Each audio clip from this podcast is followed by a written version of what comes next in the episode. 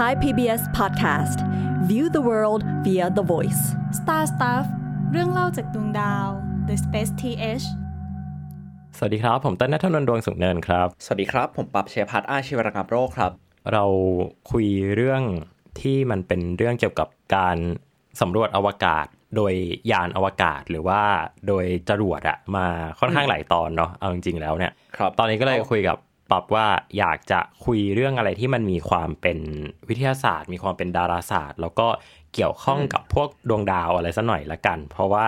หลังจากที่คุณนิกจัดตอนพวกดวงดาวต่างๆ กับน้ำหวานไปอะก็แบบไม่ค่อยได้เล่นประเด็นพวกนี้กันเลยเนาะเอาจริงๆแล้วอะ ครับ คือจริง ๆ เวลาเราพูดถึงเรื่องอวกาศเนี่ย ส่วนใหญ่คนจะนึกไปได้ในสองแง่เนาะ แบบด้านหนึ่งก็คือเป็นอืมสายแบบดาราศาสตร์ไปเลย แบบเรื่องเกี่ยวกับดวงดาว เรื่องเกี่ยวกับกาแล็กซี่ หรือว่าครับเรื่องอะไรที่เป็นฟิสิกส์อะครับ กับอีกในแง่มุมหนึ่งเนี่ยก็เป็นแบบเรื่องเกี่ยวกับการสำรวจอวกาศเนาะ ก็อาจจะเป็นเรื่องแบบอืมการประดิษฐ์กล้องโทรทัศน์ เรื่องประวัติศาสตร์ หรือแม้แต่แบบเรื่องของจรวด เรื่องของโครงการอะไรเงี้ย ซึ่งถ้าสังเกตอะช่วงหลังๆ เราจะมาพูดแบบในประเด็นหลังเยอะอืมก็เลยคุยกับพี่เติ้ลว่าโอเค เรามาพูดถึงประเด็นแรกกันดีกว่า ก็เป็นใช่เรื่องใช่เกี่ยวกับแบบ planetary science เป็นเรื่องเกี่ยวกับ astronomy เนาะซึ่งตอนนี้เนี่ยก็จะพาคุณผู้ฟังทุกคนเนี่ยเดินทางไปไกลเลยนะฮะ ไม่ต้องไปละอาร์เทมิสไม่ต้องไปละ Lunar Gateway ไม่ต้องครับไปแล้วสถานีอวกาศนานาชาติ ตอนนี้พาทุกคนไปเที่ยวดวงจันทร์ไททันของดาวเสาร์กันครับ เมื่อพูดถึงดวงจันทร์บริวารของดาวเคราะห์ในระบบสุริยะนะฮะหลายคนก็จะนึกภาพดวงจันทร์ไททันดวงจันทร์ไอโอยูโรปาแกนีมีดคาลิสโต ดวงจันทร์เอนเซลาดัสนะคือ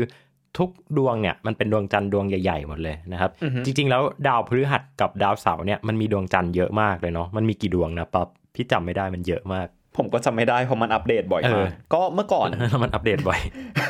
เมื่อก่อนแบบดาวพฤหัสมันมี ตอนที่เจอครั้งแรกเลยก็กาลิเลียนมูนก็สี่ดวงเนาะอืมแล้วมันก็เพิ่มขึ้นมาแบบเป็นหลักสิบแล้วตอนนี้อืมหลักร้อยแล้วปะฮะไม่แน่ใจว่าถึงหรือเปล่านะ แต่ว่าถ้าจริง ๆ อะ ถ้าแบบเอารวมที่รวมที่ยังไม่นิยามด้วยอะไรด้วยน่าจะน่าจะเกินนะ พวกวัตถุที่มาโคจรรอบดาวพฤหัสอะโอเค ผมจำผิดเอง ตอนนี้มีอยู่ 80 ดวงฮะ แต่ว่าถ้าก็รวเกืมอบกับร้อยอยู่นะพวกเออแต่ว่าถ้ารวมกับแบบพวกเศษหินเศษอะไรเออที่แบบลอยๆอยู่ก็น่าจะเยอะมากครับ ดาวพวกนี้เนาะจริง ๆ แล้วเวลาที่เราโฟกัสเนี่ย เราก็คงไม่ได้ไปโฟกัสพวกแบบก้อนหินก้อนอะไรเล็ก ๆ แบบนั้นหรอกเราก็จะโฟกัสกับตัวดวงจันทร์ขนาดใหญ่เนาะอย่างเช่นที่ปั๊บบอกว่า ถ้าเป็นดาวพฤหัสบดีเนี่ย ก็จะเป็น Io Europa Ganymedes Callisto ก็คือเป็นดาวสี่ดวงที่ใหญ่ที่สุดครับ ที่เจอแรกสุดด้วย เออใช่ที่เจอที่เจอแรกสุดด้วย คือก็มันดวงใหญ่อะคือมันดวงใหญ่มันก็ต้องเจอง่ายอยู่แล้วนะครับ ทีนี้ดาวเสาร์เนี่ยนะฮะคุณปั๊บเคยไปนาริตไหมครับ ที่เชียงใหม่ใช่ไหมครับ ใช่ครับ เคยครับ โอ้นะครับ ได้ไปดูดาวหรือเปล่าครับ ไปครับ ถ้าได้ข่าวนี่คือคุณก็ดูอยู่กล้องข้างๆผมเนี่ยนะ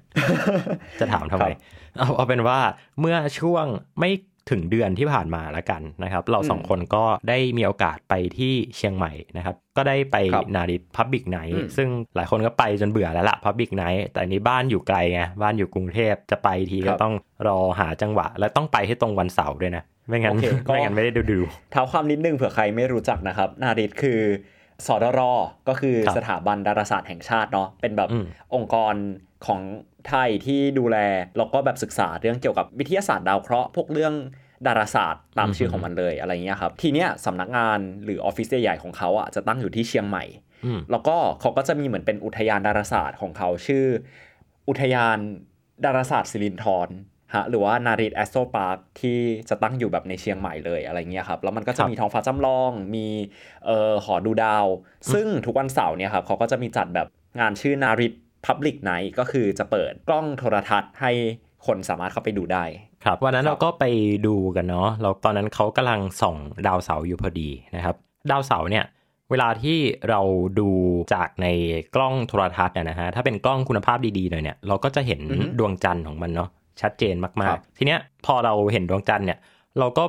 ไม่มีทางรู้หรอกนะว่าไอ้ดวงจันทร์ที่เราเห็นเนี่ยมันเป็นอะไร เพราะว่ามันก็จะเป็นจุดจุดเล็กมากครับจุดแบบจุดนิดเดียวอะอือฮึไม่มีทางรู้นะครับ วิธีเดียวที่จะรู้ก็คือ คุณต้องใช้เทคโนโลยีช่วยก็คือ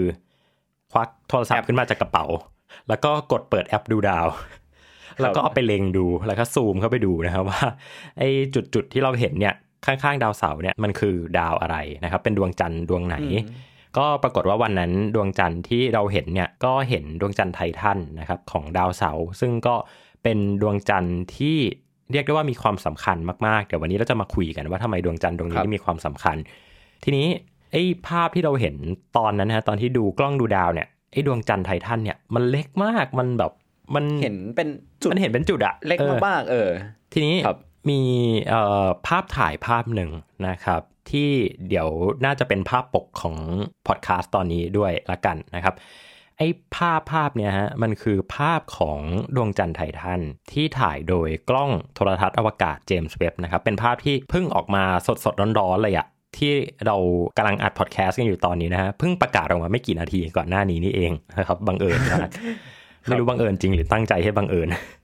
อ่าฮะแต่ว่าไอ้ภาพถ่ายภาพเนี้ยครับ มันเป็นภาพที่เห็น บรรยากาศของไททันอย่างชัดเจน เห็นกลุ่มเมฆหมอกนะครับ เห็นไปทะลุไปจนถึงพื้นดิน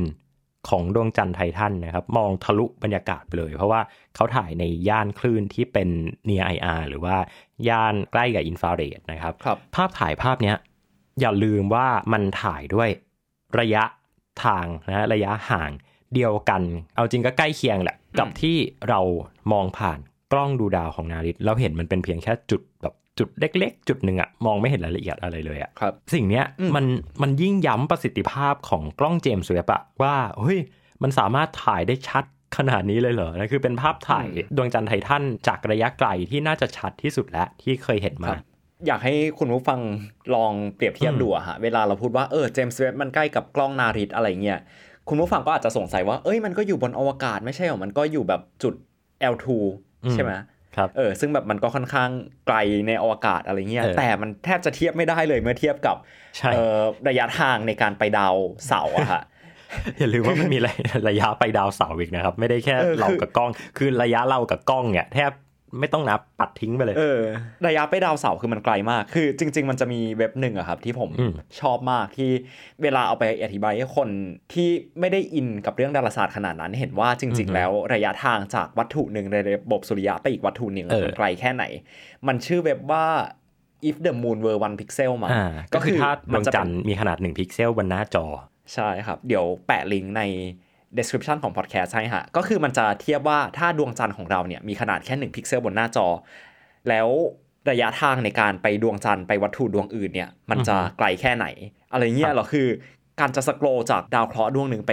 ดาวอีกดวงหนึ่งนี่คือแบบไกลมากแบบผมนั่ง scroll แบบแทบจะเป็นหลักนาทีอะฮะกว่าจะถึงครับนั่นแหละครับ ก็พยายามอธิบายให้เห็นว่าเออจริง ๆ แล้วระยะทางในการไปดาวเสาร์คือมันไกลมากอะเพราะฉะนั้นแบบภาพถ่ายจากเจมส์เว็บบ์ที่ถ่ายไปเห็นคือมันก็น่าประทับใจมาก ใช่ครับ คือพอพูดอย่างเงี้ยหลายคนก็อาจจะถามว่า เอ้าแล้วดาวเสาร์เนี่ยมันห่างออกไปไกลเท่าไหร่เนาะแต่จริงๆแล้วมันมันตอบเป็นตัวเลขเป๊ะๆไม่ได้ เพราะว่าดาวมันก็โคจรอยู่ตลอดเวลาเนาะมันก็ขึ้นอยู่กับว่าเป็นช่วงไหนของปีโลกโคจรอยู่ตรงไหนนะฮะช่วงที่มันมาโคจรเข้าใกล้กันมากที่สุดเนี่ยเขาจะเรียกว่า conjunction conjunction ก็คือวัตถุเนี่ยมันมาเจอกันนะจุดหนึ่งบนท้องฟ้านะครับ พอมันมัน conjunction กับโลกเนี่ยเข้ามาในจุดที่ใกล้โลกเนี่ย เราก็จะเห็นวงแหวนหรือว่าเห็นหน้าตาของตัวดาวได้มากกว่าปกติดีกว่าปกตินะครับ แต่ว่าการถ่ายภาพเนี่ยดวงจันทร์บริวารของดาวเสาร์เนี่ยก็ยังยังถือว่ายากอยู่ยากมากๆนะครับ แล้วก็กล้องเจมส์เว็บถ่ายออกมาได้ในระดับนี้เนี่ยมันเป็นเรื่องที่น่าตื่นเต้นมาก เพราะว่า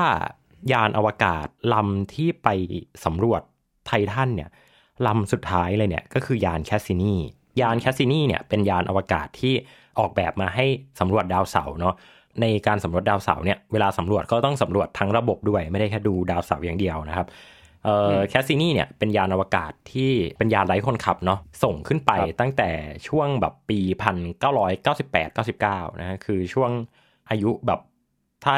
เป็นคนตอนนี้ก็อายุประมาณแบบ 23 24 แหละ โตแล้วนะฮะตัวยานแคสซินีเนี่ยเขาเดินทางไปถึงดาวเสาร์นะฮะตอนปี 2004 นะครับ แล้วยานลำเนี้ย ก็อยู่ตรงนั้นน่ะอยู่มายาวเลยจนถึงปี 2017 ถ้าใครจำข่าวได้ช่วงนั้นก็จะเป็นช่วงแคสซินี Grand Finale หรือว่าการอำลายานแคสซินีนะฮะก็เป็นที่ร้องห่มร้องไห้กันไปนะครับ เพราะว่าโอ้โหมันเศร้ามากจริง ๆ แล้วเอาจริงส่วนตัวพี่พี่อินกับยานลำนี้เป็นพิเศษ เพราะว่ารู้สึกว่ามันเป็นยานที่เราได้ยินชื่อมาแบบอันดับแรกๆอะคือช่วงช่วงนั้นอะ พี่เกิด 98 ใช่ป่ะ แล้วคือก็มาแบบเพิ่งมาอ่านหนังสือได้มาแบบดูอะไรรู้เรื่องเนี่ยตอนประมาณปี 2000 กว่าๆนะ2002 2003 2004 ซึ่งในช่วงนั้นเนี่ยมันก็เป็นช่วงที่แบบแคสซินีกำลัง popular เลย คือเป็นยานอวกาศใหม่มาก แล้วก็ ไปเดินทางไปสำรวจดาวเสาร์นะครับ สิ่งหนึ่งที่ไม่พูดถึงไม่ได้เลยนะก็คือแคสซินีเนี่ยเขามียานอวกาศขนาดเล็กลำหนึ่งเดินทางไปด้วย ที่ชื่อว่ายานไฮเกนส์นะครับไฮสเกนเนี่ยก็เป็นชื่อนักวิทยาศาสตร์เนาะถ้าใครอยากรู้เรื่องราวของทั้งแคสซินีแล้วก็ไฮเกนเนี่ยต้องไปฟังตอนการปฏิวัติวิทยาศาสตร์นะครับจำไม่ได้แล้วว่าอยู่ในอยู่ในตอนหนึ่งหรือสองหรือสามน่าจะตอนสองเนาะน่าจะอยู่ในช่วงกลางๆนะครับ ยานอวกาศลำเนี้ยยานไฮเกนเนี่ยหน้าที่ของเขาเนี่ยก็คือการเดินทางไปลงจอดบนดวงจันทร์ไททันของดาวเสาร์อันเนี้ยหลายคนอาจจะยังไม่รู้นะว่ามันมียานอวกาศที่เดินทางไปลงจอดไกลถึงดวงจันทร์ของดาวเสาร์ด้วยแต่ว่าตัวยานเนี่ยมันจะไม่ได้แบบเป็นลำใหญ่เหมือนแบบมา perseverance นะฮะหรือว่าแบบเหมือนกับ curiosity หรือเหมือนกับยานขนาดใหญ่ที่ไปลงจอดในดาวเคราะห์ในระบบสุริยะชั้นในนะฮะคือ ตัวยานไฮเกนเนี่ยขนาดมันไม่ได้ใหญ่มากนะวางบนวางบนโต๊ะได้นะคือเขาออกแบบมาให้เป็นยานที่ไปรอดลงเฉยๆอะอ่าแล้วก็ไปถ่ายภาพมาถ่ายไปได้แป๊บเดียวนะ ตัวยานก็เสียหายแล้วก็ไม่สามารถที่จะส่งสัญญาณกลับมาได้ แต่ว่ามันก็ได้สร้างประวัติศาสตร์ในการเป็นยานที่เดินทางไปลงจอดในจุดที่ไกลที่สุดเท่าที่มนุษย์เคยส่งไปสำรวจนะฮะทีนี้ไอ้เจ้ายานแคสซินีเนี่ยเขาก็ทำหน้าที่ในการสำรวจ ดาวเสาร์เนี่ยมาเป็นเวลานานหลายสิบปีเลยนะฮะเราเขาก็สำรวจดวงจันทร์ของดาวเสาร์ด้วยเหมือนกัน ดวงจันทร์ที่ถูกสำรวจเนี่ยหนึ่งในนั้นก็คือไททันนะฮะไททันเนี่ยบินโฉบเยอะมากนะเวลาสำรวจเนี่ยเขาจะออกแบบให้ตัวยานเนี่ยมันไปบินโฉบครับ บินเข้าไปแบบใกล้ๆเลยแล้วก็ถ่ายภาพถ่ายอะไรออกมานะครับทำให้ตอนนั้นเนี่ยมนุษยชาติของเราเนี่ยก็ได้ข้อมูลเกี่ยวกับดวงจันทร์ไททันออกมาอย่างชัดเจนเลย คือรู้ ธาตุองค์ประกอบรู้อะไรต่างๆ คือสามารถที่จะถ้าพูดตรงคือสามารถทำ Google Map ของดาวได้อะทำแผนที่นะครับ บอกได้เลยว่า ตรงไหนเป็นแอ่งตรงไหนเป็นทะเล ตรงไหนเป็นเนิน ตรงไหนเป็นที่ราบนะฮะอะทีนี้ตอนนี้เราก็น่าจะมาได้มาพูดถึงเรื่องของไททันกัน ว่าเจ้าไททันเนี่ยมันมีความสำคัญยังไงนะครับ ก่อนอื่นอยากเล่าให้ฟังก่อนว่าดวงจันทร์ไททันเนี่ย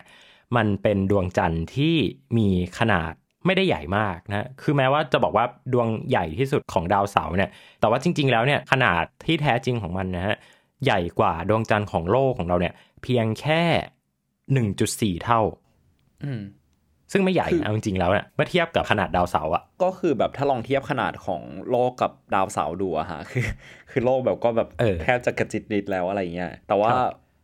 ถ้าเรามาแบบเปรียบเทียบด้วย logic การที่แบบดาวเสาร์มันใหญ่ขนาดนั้นดวงจันทร์มัน เราก็คงคิดว่ามันจะใหญ่ตามไปด้วยอะไรเงี้ยครับแต่จริง ๆ มันก็มันเล็กมากๆอะถ้าไปเห็นภาพนั้นเทียบกับแบบดาวเสาร์คือจะเห็นว่ามันเป็นเหมือนแบบเศษเล็ก ๆ มากอะฮะอืม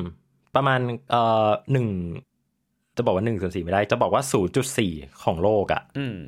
เส้นผ่านศูนย์กลางมันเนี่ยครับแล้วก็ตัว surface area หรือว่าพื้นที่ของมันนะครับ พื้นที่ของดาวเนี่ยเขาบอกว่าเป็นเพียงแค่ สิบห้าเปอร์เซ็นของโลกใบนี้ก็คือไม่ใหญ่เลยนะฮะคือใหญ่กว่าดวงจันทร์นิดเดียวอะเปรียบเทียบไปก็ไม่เห็นภาพหรอกเอาเป็นว่าใหญ่กว่าดวงจันทร์นิดนึงนะครับ ใหญ่กว่าดวงจันทร์ของเรานิดนึงแล้วก็ลักษณะของตัวดาวเขาเนี่ยนะครับเขาจะเป็นดาวที่กลมเนียนสวยมาก ครับ แล้วก็สว่างมากๆด้วยที่เป็นแบบนี้เพราะว่าไอ้ความกลมเนียนสว่างของเขาเนี่ย คือถ้ามองบนออมองในภาพถ่ายนะฮะเราจะเห็นเหมือนเขาเป็นก้อนไข่มุกอะไรสักอย่างหนึ่งเนี่ยลอยอยู่บนท้องฟ้า ซึ่งสวยมากมีความสวยงามมากครับ ดูไปแล้วเนี่ยก็เหมือนกับลูกอม M&M ไม่รู้จะเปรียบเทียบอะไร เอาเป็นว่าคือมันก็ดูเหมือนกับดาวแก๊สดวงหนึ่งอะนะ แต่ว่าจริง ๆ แล้วเนี่ย ภายใต้เมฆหมอกนะภายใต้ฝุ่นอันหนาทึบของมันเนี่ย ด้านในเนี่ยน่าสนใจมากกว่านั้นอีกเพราะว่าไททันเนี่ยพื้นผิวของเขาเนี่ย ก็เหมือนกับดวงจันทร์บริวารดวงอื่นนะฮะคือเป็นพื้นแข็งดังนั้นไอ้สิ่งที่เราเห็นเนี่ย สวยขาวเนียนเนี่ยมันคือบรรยากาศ มันคือตัวบรรยากาศของดาวนะครับพูดง่ายๆก็คือมันมีแก๊สห่อหุ้มอยู่นะครับ ไม่ต้องถามนะว่าทำไมแก๊สห่อหุ้มอยู่ก็คือเป็นเหตุผลเดียวกับโลกนั่นแหละครับ โลกของเราเนี่ยก็คือมีแก๊สห่อหุ้มอยู่เหมือนกันก็คือไออากาศอะไอบรรยากาศที่เราหายใจอะที่เราท่องๆกันว่า ในอากาศมีออกซิเจนกี่เปอร์เซ็นต์ มีไนโตรเจนกี่เปอร์เซ็นต์ มีธาตุนู้นธาตุนี้กี่เปอร์เซ็นต์นะฮะ แล้วก็พอลงไปถึงพื้นโลกของเราเนี่ยธาตุก็จะเริ่มเปลี่ยนละ ก็จะเป็นพวกซิลิก้า เป็นพวกอลูมิเนียมอะไรคือเป็นธาตุหนักไปเรื่อยๆนะ อะไรที่เบาๆก็จะอยู่บนๆเนาะ อันนี้ก็คือตามหลักของแรงโน้มถ่วง แล้วก็แรงลอยตัวนะครับ อะไรที่มีมวลมากก็จะจมจมอยู่ล่างๆเนาะ ไอ้เจ้าไททันเนี่ยก็เหมือนกันนะครับ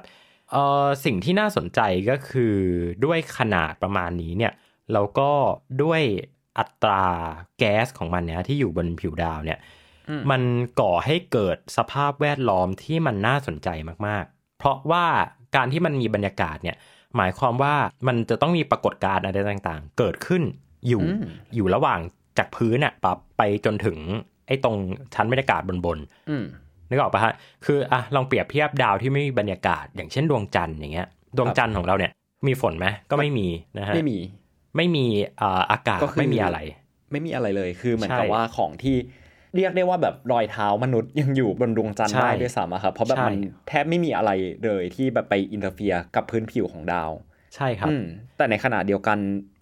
ดวงจันทร์อย่างไททันหรือแบบดาวที่มีบรรยากาศนะครับมันคือมันมี ปฏิกิริยาอะไรน่าสนใจเกิดขึ้นเยอะมาก แล้วขณะเดียวกันคือ มันไป interfere กับพื้นผิวเยอะเหมือนกันนะ แล้วแบบเวลาเราไปอ่านหนังสือของพวกนักวิทยาศาสตร์ฝั่งที่เป็น planetary scientist ครับเขาก็จะแบบเหมือนค่อนข้างคลั่งกับกลุ่มวัตถุจำพวกนี้นี่แหละว่าเฮ้ย จริง ๆ แล้ววัตถุขนาดเล็กแค่เนี่ยมันมีชั้นบรรยากาศด้วยว่ะ แล้วแบบการที่วัตถุมันมีขนาดเล็ก แล้วมีชั้นบรรยากาศแปลว่าชั้นบรรยากาศอะฮะ มันจะส่งผลกับวัตถุค่อนข้างเยอะเหมือนกัน ใช่ใช่ที่บอกว่ามันส่งผลเนี่ยแล้วก็ที่บอกว่ามันน่าสนใจเนี่ยมันไม่ได้หมายความว่า เอ้ยแค่พอมีอากาศห่อหุ้มอยู่ก็อุ้ยน่าตื่นเต้นแล้วไม่ใช่นะ แต่ว่าเราก็รู้อะว่าอะไรที่มันเป็นของเหลวแล้วก็ของอของแก๊สตอนเด็กเคยตอนเด็กเคยเป็นไหมวัตถุมีสามสถานะของแข็งของเหลวแล้วก็ของแก๊สไม่เป็นหรอไม่รู้ทำไมเนาะก็คือไอ้ไอ้ของไอ้ของ เหลว โอ้ยงงไปหมดแล้วไอ้ของเหลวกับของแก๊สเนี่ย มันจะมีอีกชื่อหนึ่งเขาจะเรียกว่าของไหล อ่า คือไอ้ของแข็งเนี่ยมันไม่ไหลนึกออกว่าแล้วก็จะมีคนมาเล่นมุกบอกว่า เอ้ยแล้วแมวเนี่ยนะเป็นของไหลไหมนะเพราะว่าไอ้คาว่านิยามว่าของของไหลเนี่ย มันคือเขาบอกว่ามันจะต้องเปลี่ยนรูปไปตามภาชนะที่บรรจุแล้วเคยเรียนไหมทุกคนน่าจะเคยเรียน ของไหลอ่าของเหลวกับของแก๊สของ ของเหลวกับแก๊สจัดว่าเป็นของไหล เพราะว่าเปลี่ยนรูปไปตามภาชนะที่บรรจุ เออ ทีเนี้ยถ้าเราไปดูเอ่อมองไอ้ดวงจันทร์ไททันเนี่ยเป็นภาชนะที่บรรจุอะเออ สิ่งที่ดึงดูดไอ้ของไหลเนี่ยมาไว้ให้มันเป็นก้อนกลมๆได้แบบเนี้ย มันก็คือแรงโน้มถ่วงใช่ปะไม่ต้องถามนะว่าทำไมมันมันไม่หกอะ เพราะว่าเพราะแรงโน้มถ่วงมันดึงเข้าหาศูนย์กลางไงเออ ทีนี้ไอ้สิ่งที่มันอยู่ภายใต้ภาชนะที่บรรจุเอาไว้อะ อันนั้นอะ มัน โดยปกติแล้วเนี่ยมันจะมีการเคลื่อนที่อยู่เสมอ เพราะว่าอะไร เพราะว่าปกติแล้วเนี่ยไอ้แก๊สหรือว่าของเหลวเนี่ยเวลาที่มันโดนอุณหภูมิ หรือว่ามันมีมันรับความร้อนเข้าไปเนี่ย มันจะมีอัตราการขยายตัวและหดตัวครับ พอมันขยายตัวและหดตัวเนี่ยมันจะเกิดการไหลเวียนอะไรบางอย่าง อยู่ภายใต้ไอ้ภาชนะที่บรรจุไว้นึกภาพเวลาเราต้มน้ำครับเวลาที่เราต้มน้ำเนี่ยน้ำช่วงที่มันมีความร้อนมากๆเนี่ยมันก็พยายามที่จะแบบ ขยายตัวออกนะเวลามันโดนความร้อนมันก็จะขยายตัวออก ให้นึกภาพว่าโอ้ยมันโดนความร้อนมาร้อนมากเลย มันก็ไม่อยากอยู่ใกล้กับเพื่อนโมเลกุลของมันก็จะผลักผลักเพื่อนออกไปนะไอเนี้ยเขาเรียกว่าทฤษฎีจนของแก๊สนะซึ่งจริง ๆ แล้วมันคือหลักการเดียวกับไอการที่แบบของไหลหรือแก๊สมันขยายตัวนั่นแหละนะครับพอมันขยายตัวออกมาอย่างเงี้ย หมายความว่ามันก็ต้องไปถีบเอาเพื่อนมันออกไป ถีบเอาเพื่อนมันออกไป เพื่อนมันก็ต้องไปหาที่อยู่ใหม่ มันก็จะเกิด circulation ของปรากฏการณ์อะไรต่างๆเนี่ย อยู่ในภาชนะที่บรรจุหรืออยู่บนบรรยากาศของมันนะครับ อธิบายแบบนี้อาจจะฟังดูงงๆว่า เอ้ย คุณต้นพูดอะไรวะ ดูงงจัง แต่จริง ๆ แล้วอันนี้ฮะมันคือหลักการของการที่โลกของเราเนี่ย มันเกิดลมไอ้ลมที่ว่าเนี่ยมันคืออะไร ลมที่ว่าเนี่ยมันก็คือการเคลื่อนย้ายมวลของอากาศอะอากาศมันโดนความร้อนใช่ป่ะพออากาศมันโดนความร้อน อากาศแบบที่มันขยายตัว มันก็ยกตัวขึ้นแล้วมันก็ไปดันเพื่อนออกมา แล้วอากาศที่เย็นกว่า ก็จะไหลเข้ามาแทนที่ก็จะเกิด circulation แบบนี้นะครับ ไม่ว่าจะเป็นบนบรรยากาศที่เป็นแก๊สเนาะแล้วก็สมมติว่ามีทะเลนะไอ้ใต้ทะเลก็จะเกิดปรากฏการณ์แบบนี้เหมือนกัน หลายคนก็น่าจะเคยรู้นะว่าแบบกระแสน้ำอุ่นกระแสน้ำเย็น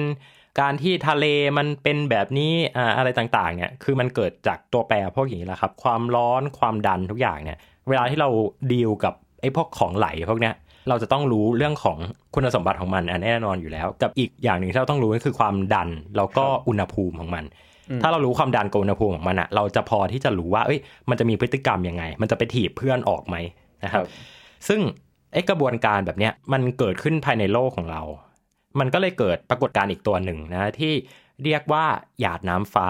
ชื่อเพราะไหมอ่าฮะ พี่เคยพูดเรื่องนี้ไปหรือยังนะคำนี้ ถ้าพูดกับผมไม่น่าเคยไม่เคยปะเหมือนยังไม่เคยพูดในพอน่าดจะแคไม่สต์เคย จริงๆพี่ชอบคำนี้มากเลยหยาดน้ำฟ้าเพราะมันฟังดูไพเราะมากนะครับหยาดน้ำฟ้าเนี่ยก็คือเอาไว้เรียกการเปลี่ยนถ่ายเขาเรียกว่าใช้คำว่าอะไรดี การแลกเปลี่ยนละกัน การแลกเปลี่ยนของเหลว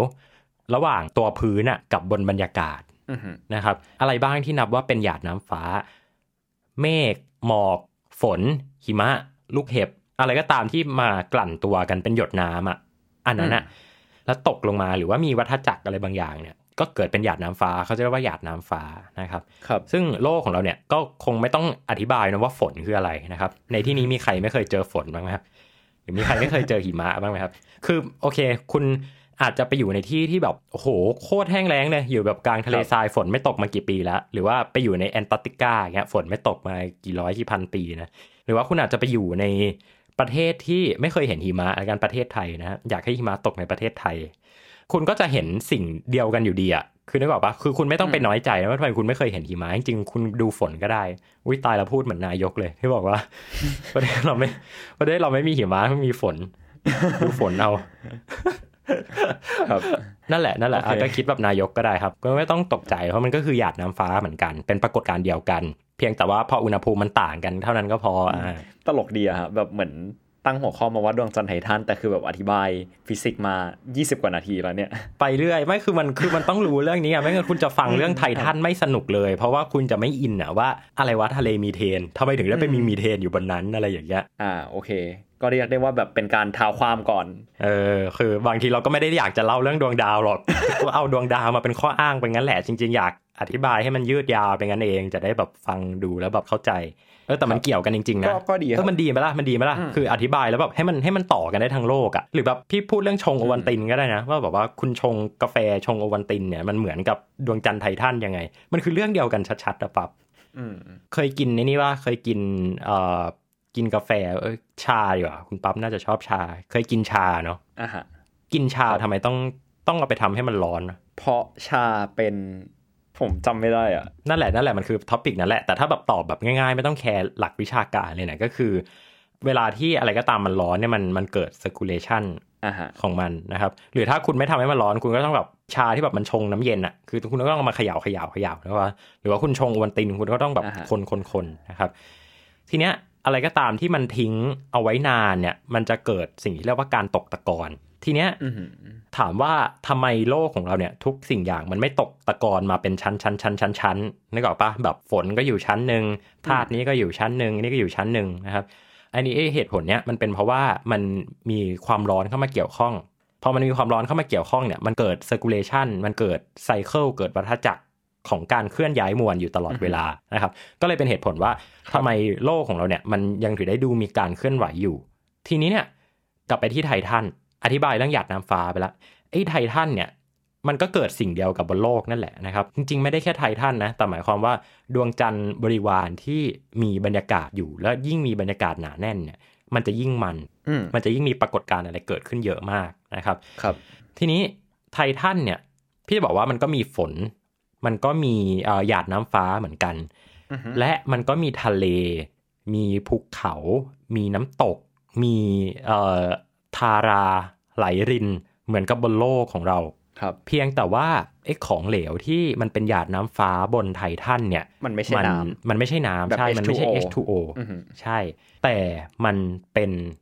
ธาตุชนิดหนึ่งนะที่ชื่อว่ามีเทนและอีเทน เป็นอยู่ในสภาวะของจะบอกว่าของของแก๊สอยู่ในสภาวะของเหลวอ่านะครับ ดังนั้นเนี่ยปรากฏการณ์ต่างๆ เนี่ย มันพูดได้ในหลายเชิงมาก องค์ความรู้ที่เรามีในการอธิบายปรากฏการณ์ต่างๆ บนโลกของเราเนี่ย มันจะเอาไปอธิบายสิ่งต่างๆ ที่เกิดขึ้นบนดวงจันทร์ไททันได้หมดเลย ครับ เคยได้ยินคำว่าเดลต้าเนาะอ่าฮะมีหลายเดลต้าอีก ที่เดลต้าวีอย่างเงี้ย เป็นน่ะผิดเดลต้า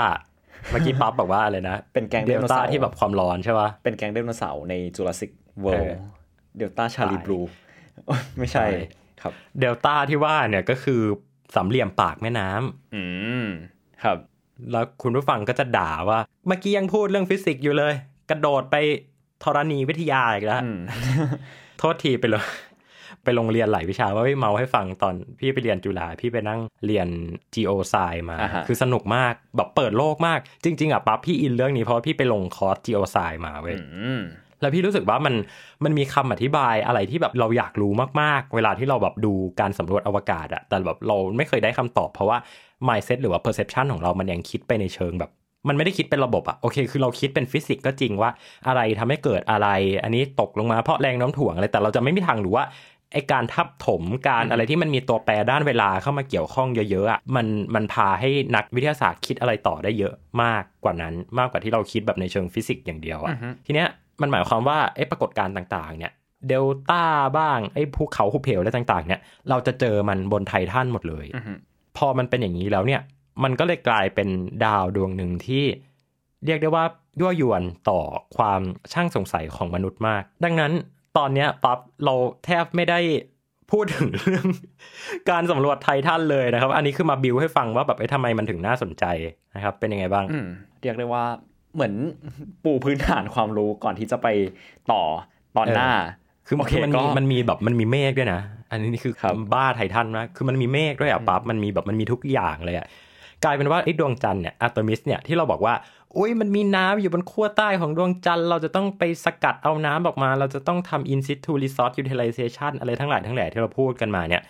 คือมันมันเด็กน้อยมากอะปั๊บลองนึกภาพดูดิครับว่าถ้าวันหนึ่งอะมนุษย์จะต้องไปสำรวจดวงดาวที่ มันมีระบบของตัวมันเองแบบเนี้ย คือดาวอังคารเนี่ยก็ไม่ได้มีบรรยากาศเยอะเท่าเท่านี้นะอือฮึคือดาวอังคารเนี่ยบรรยากาศมันแค่หนึ่งเปอร์เซ็นของโลกใช่ไหมมันก็ใช่ก็เลยจะไม่ได้เกิดแบบพวกหยาดน้ำฟ้าเกิดอะไรมาก อย่างมากก็จะเป็นแบบมีพายุฝุ่นพายุทราย แล้วก็หัวข้อที่นักดาราศาสตร์เขาให้ความสนใจกันก็คือ เรื่องของว่า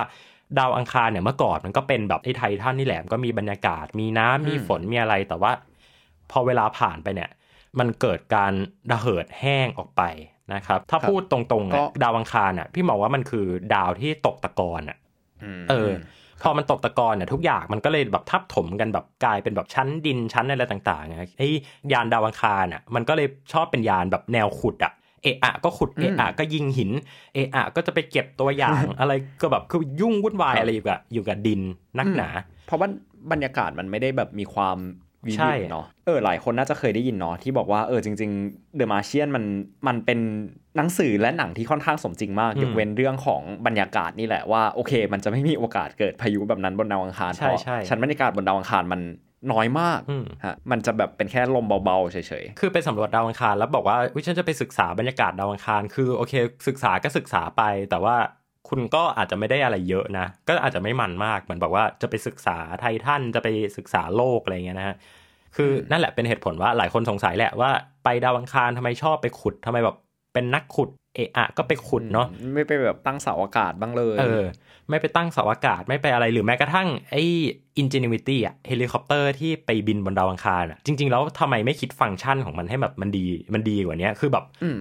คือคุณบินขึ้นไปบนท้องฟ้าได้แล้วทำไมคุณไม่แบบว่าทำแบบเป็นอะไรอะ เหมือนแบบบอลลูนตรวจอากาศอะไรเงี้ย แต่คือตรวจจริงๆมันก็ไม่ได้อะไรไง จริง ๆ ความว้าวของ Ingenuity มันเกิด ส่วนหนึ่งใหญ่ ๆ มันเกิดมาจากการที่แบบบรรยากาศมันน้อยด้วยนี่แหละใช่ที่แบบใช่ทำให้นักวิทยาศาสตร์ต้องมาแบบ โอ้ยมันจะบินขึ้นปะวะ เพราะว่าแบบใช่เฮลิคอปเตอร์มันมันใช้แบบแรงยกเออแรงยกเขาเรียกว่าจากอากาศยานปีกหมุน เออ ใช่ มันมันแบบใช้ advantage จากบรรยากาศเยอะอะอะไรเงี้ยฮะทีเนี้ยไอ้ Ingenuity อะหน้าที่ของมันไหนๆบินขึ้นไปบนอากาศได้แหละนะครับ โอ้โห บินขึ้นไปบนอากาศน่าจะทำอะไรได้เยอะเลย แบบไปตรวจอากาศไหมไปอะไรไหมไม่อะคอยชี้ทางให้ไอ้ยานที่อยู่ข้างล่าง เออ เห็นไหมแอปพลิเคชันของมันแบบ เอ้ยมันมันดูขัดขัดๆไปเนาะหลายคนอาจจะบอกว่าอืมตอนแรกก็ไม่หงุดหงิดพอแบบคุณเติ้ลมาพูดนี้เริ่มหงุดหงิดละเอ๊ะหรือจริงๆ มันมีแอปพลิเคชันที่มากกว่านี้ แต่จริงๆ คือมันไม่ได้อะไรไงเพราะว่า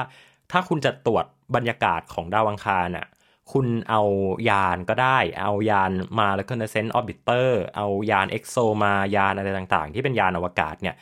มองลงมาก็แบบแทบจะทะลุทะลวงเห็นทุกสิ่งอย่างแล้ว สามารถทำ mapping ว่าบรรยากาศของดาวอังคารนั้นตรงนี้มันหายไปนะอะไรก็ว่าไปได้สะดวกสบายเลย อันนี้คือเหตุผลว่าทำไมดาวอังคารถึงได้แบบว่า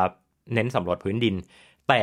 ดาวที่เป็นดาวแก๊สเนี่ยแล้วก็มีระบบมี system ของตัวเองแบบนี้เนี่ยมันยิ่งยั่วยวนความน่าสำรวจ เพราะว่าคุณสามารถสำรวจมันในหลายมิติได้มากเลย อืมอะเมื่อกี้ย้อนกลับไปเรื่องเรื่องดวงจันทร์ดวงจันทร์เนี่ย อันนี้เป็นดาวที่ตายแล้วนะครับ เราแทบจะรู้เรื่องดวงจันทร์รู้อะไรต่างๆ เยอะแยะมากมาย เราแค่ต้องไป utilize ต้องไปแบบว่าไปใช้ทรัพยากรจากมันนะครับ ทีนี้สมมติว่าเราจะไปอยู่บนดาวอังคาร พี่มองว่ามันเป็นอีก step หนึ่งอะในการที่มนุษย์จะแบบเรียนรู้กับระบบของดาว ระบบทรัพยากรที่มันซับซ้อนขึ้น คือดวงจันทร์เนี่ยคุณไปทำให้มันมีบรรยากาศไม่ได้อยู่แล้วเนาะเพราะว่ามันไม่มีบรรยากาศมาตั้งแต่แรก แต่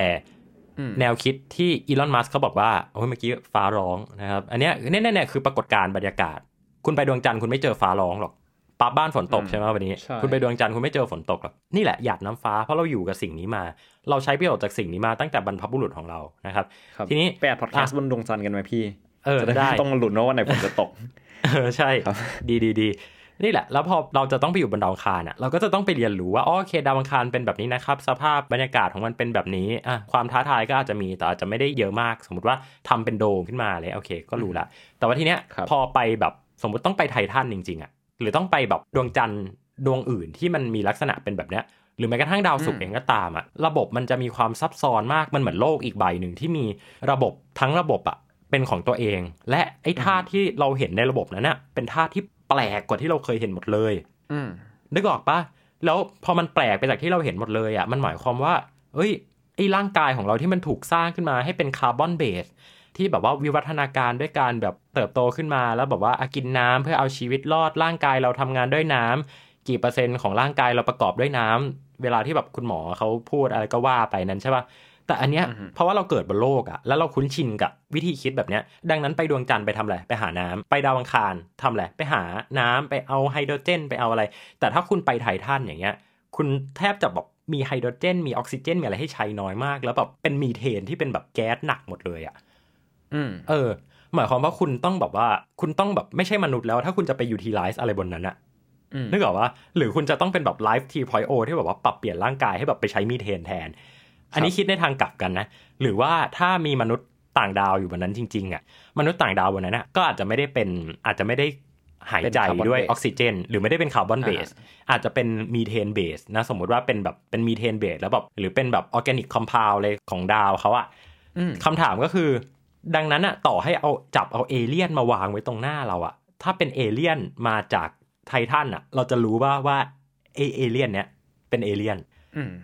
เราอาจจะไปบอกก้อนหินบนไททันแบบเอ้ยนี่เป็นเอเลี่ยน ซึ่งจริงๆเรื่องนี้น่าสนใจมากแบบในเชิงชีววิทยาฮะแบบตอนนี้ผมอ่านหนังสือเล่มหนึ่งอยู่ที่เขาพยายามแบบดีโคดว่าจริงๆเราชีวิตมันแปลว่าอะไร เออ สมมติว่าเราเจอ ซึ่งมันไบแอสมากเลยอะเพราะแบบสมมติเราเจอเราเราไปเจอเลยก็บอกโอ้ชีวิตชีวิต แบบเราเจอสิ่งมีชีวิตหนึ่งที่เราแทบอาจจะแบบไม่รู้ด้วยซ้ำมันเป็นสิ่งมีชีวิตหรือเปล่าเพราะแบบมันแตกต่างจากเราเกินไปเราจะรู้ได้ยังไงว่าสิ่งสิ่งนี้มันเป็นสิ่งมีชีวิตหรือเปล่าอะไรเงี้ยโอเค คุณก็อาจจะพูดว่ามันมีนิยามแบบทางฝั่งไบโอโลจีแหละว่าเรื่องของการแบบสืบเผ่าพันธุ์ได้เรื่องของการแบบใช้ชีวิตนู่นนี่นั่นอะไรเงี้ยฮะที่มันมีกฎแต่ว่า แสดงว่าถ้าไปพี่ไปพี่ไปแก้นิยามอะว่าแบบว่า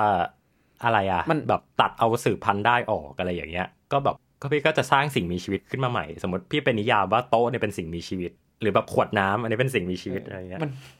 เอาจริงๆแบบนี่คือขวดน้ำกระตุกจิตกระชากใจมาก มันมันฟังดูไร้สาระมากเลยนะว่า ที่แบบมาพูดอะไรกันแบบนี้ แต่ว่า เออผมก็ทึ่งเหมือนกันว่า จริง ๆ มันมีแบบประเด็นให้ discuss เยอะมากอะครับเวลาเราแบบไปดูแบบในวิทยาศาสตร์ลึกๆแล้ว ใช่นะครับ ดังนั้นตอนนี้ฝากความมันเอาไว้ แล้วก็ตอนหน้ามาต่อกันครับ ก็จบกันแบบนี้เลยเออ ก็เอาจริงอยากปิดท้ายด้วยอันหนึ่งที่พี่เติ้ลพูดอะฮะเรื่องว่า เออ เรื่องของแบบธรณีวิทยาเรื่องของฟิสิกส์เรื่องของอะไรที่แบบเป็นฝั่ง geo อะฮะมันเหมือนเปิด mindset ระดับหนึ่งเลยเนาะมันมันมันจะไม่ใช่แบบ perception ของแบบสิ่งที่เราอาจจะรับรู้กันทั่วไปอะครับเพราะว่าแบบพวกดาวเคราะห์ที่เราไปสำรวจบ่อยๆเนาะแบบอย่างดวงจันทร์อย่างดาวอังคารอะไรเงี้ยแบบมันแทบไม่ได้มีมันแทบไม่ได้มีปรากฏการณ์แบบทางบรรยากาศวิทยาที่น่าสนใจเลยอืม เพราะฉะนั้นเวลาเราแบบพูดถึงแบบดาวเคราะห์ที่ไกลมากๆ ที่มันมียานไปสำรวจแค่อาจจะแบบลำหรือสองลำอะไรเงี้ยครับมันอืมมันเลยจินตนาการยากเหมือนกันเนาะว่าแบบโอเค เราพูดว่าเออจริง ๆ แล้ว มันเป็นดาวที่มีระบบนิเวศที่แบบน่าสนใจมาก มันมีใช่ทะเล มีเมฆมีฝนมีอะไรแบบเนี้ยเออครับ เราอาจจะจินตนาการไม่ถึง แต่ขซึ่งณะเราเดียจะวไม่กันตื่นเนี่ยเต้นไว้ปั๊บเพราะว่าเราไม่ได้ถูกสอนให้ตื่นเต้นกับอะไรแบบเนี้ยอืมเออ เราก็จะบอกว่าอ๋อมีฝนเหมือนกับบนโลกเลย มันก็เลยแบบไปลดทอนความน่าสนใจของมันอะ ซึ่งพี่อยากที่จะแบบโปรเทคตรงนี้ของมันมากว่า เอ้ย การที่บอกว่ามันมีฝนเหมือนกับโลกเนี่ยไอ้คำว่าเหมือนกับโลกเดี๋ยวคุณต้องบอกด้วยว่ามันเหมือนกับโลกแบบไหนยังไง ไม่งั้นเด็ก ๆ เข้าใจผิดหมดว่าแบบอ๋อมีฝนตกเหมือนกับโลก ไม่น่าตื่นเต้น ไม่น่าตื่นเต้นอะไรล่ะน่าตื่นเต้นจะตายครับนั่นแหละครับ คือไอ้เรื่องที่หลายคนคิดว่าไม่น่าตื่นเต้นอะครับ มันก็อืมรวมกันกลายเป็นศาสตร์ใหม่ชื่อ planetary science ขึ้นมาครับก็เป็นวิทยาศาสตร์ดาวเคราะห์ที่เขาพยายามแบบใช้ เรื่องจากบนโลกนี่แหละที่พี่เติ้ลพูดว่าอืมโอเค มันแบบปรากฏการณ์หลายอย่างมันอธิบายได้ความรู้ด้วยแบบเดียวกันฟิสิกส์หรือธรณีวิทยาจากฝั่งโลกอะไรเงี้ย คือมันก็เป็นศาสตร์ที่เกิดขึ้นมาโดยการเอาองค์ความรู้ที่เรารู้จากโลกนี่แหละ ไปลอง apply กับแบบดาวเคราะห์ดวงอื่นดูอะไรเงี้ยครับ ซึ่งมันก็เป็นศาสตร์ที่ลึกมาก แล้วผมแนะนำให้แบบลองไปอ่าน พวกหนังสือที่เขียนโดยแบบ planetary scientist ดูฮะแบบจะเห็นที่ไม่ค่อยดังแบบวานะเพราะที่ดังจะเขียนไม่รู้เรื่องพี่เคยดูเรื่องนี้ไปครับจะเห็นว่าแบบเขามีแบบ passion สูงมากๆ แล้วแบบมันก็ น่าตื่นเต้นมากอะแบบบางทีผมอ่านหนังสือที่แบบเป็นสายนี้แล้วเหมือนหลุดเข้าไปอยู่ในครับ wonderland นะฮะว่ามันเป็น vivid world มาก พี่แนะนำเล่มนี้เขาชื่อว่า Astrobiology เขียนโดยคุณแอนดรูเมย์นะครับครับเป็นเดี๋ยวแปะลิงก์ไว้ให้ ไม่ดังเท่าไหร่ใครว่าแอนดรูเมย์แต่ว่าเขาเขียนสนุก เพราะเขาเขียนสนุกเพราะไม่ดังนี่แหละเขาก็เลยแบบต้องเน้น content เน้นเนื้อหาเออแต่เนื้อหาเขาดีมาก ครับโอเค ถ้างั้นก็จบตอนนี้ไว้ประมาณนี้อ๋อเออใช่งั้นขอปิดท้ายด้วยเรื่องหนึ่งที่แบบนอกเรื่องแหละก็คือโอเคโอเค ถ้าใครสนใจว่าแมวเป็นของไหลหรือเปล่าเนี่ยครับมันมีมันมี paper วิจัยอยู่ไม่นะจบแบบได้รางวัลชื่อของไหล Ig Nobel ด้วยโอเคเดี๋ยวอันนี้แปะลิงก์ไว้ให้เหมือนกันก็ขอจบตอนนี้ไว้แค่นี้แหละครับเอ้ยผมว่าตอนนี้สนุกแน่เลย ไว้ตอนหน้าคุยกันใหม่ครับ ตอนนี้แบบครับก็ไหลๆไปเรื่อยๆ หวังว่าครับคุณผู้ฟังจะได้ พื้นฐานเข้าใจว่าโอเค เราจะมาตื่นเต้นอะไรกันตอนหน้าสำหรับตอนนี้ผมปั๊บเชียร์พัฒน์อาชีวระงับโรคครับ แล้วผมเต้นนัทนนท์ดวงสูงเนินครับขอลาคุณผู้ฟังไปก่อน สวัสดีครับ สวัสดีครับ Star Stuff เรื่องเล่าจากดวงดาว The Space TH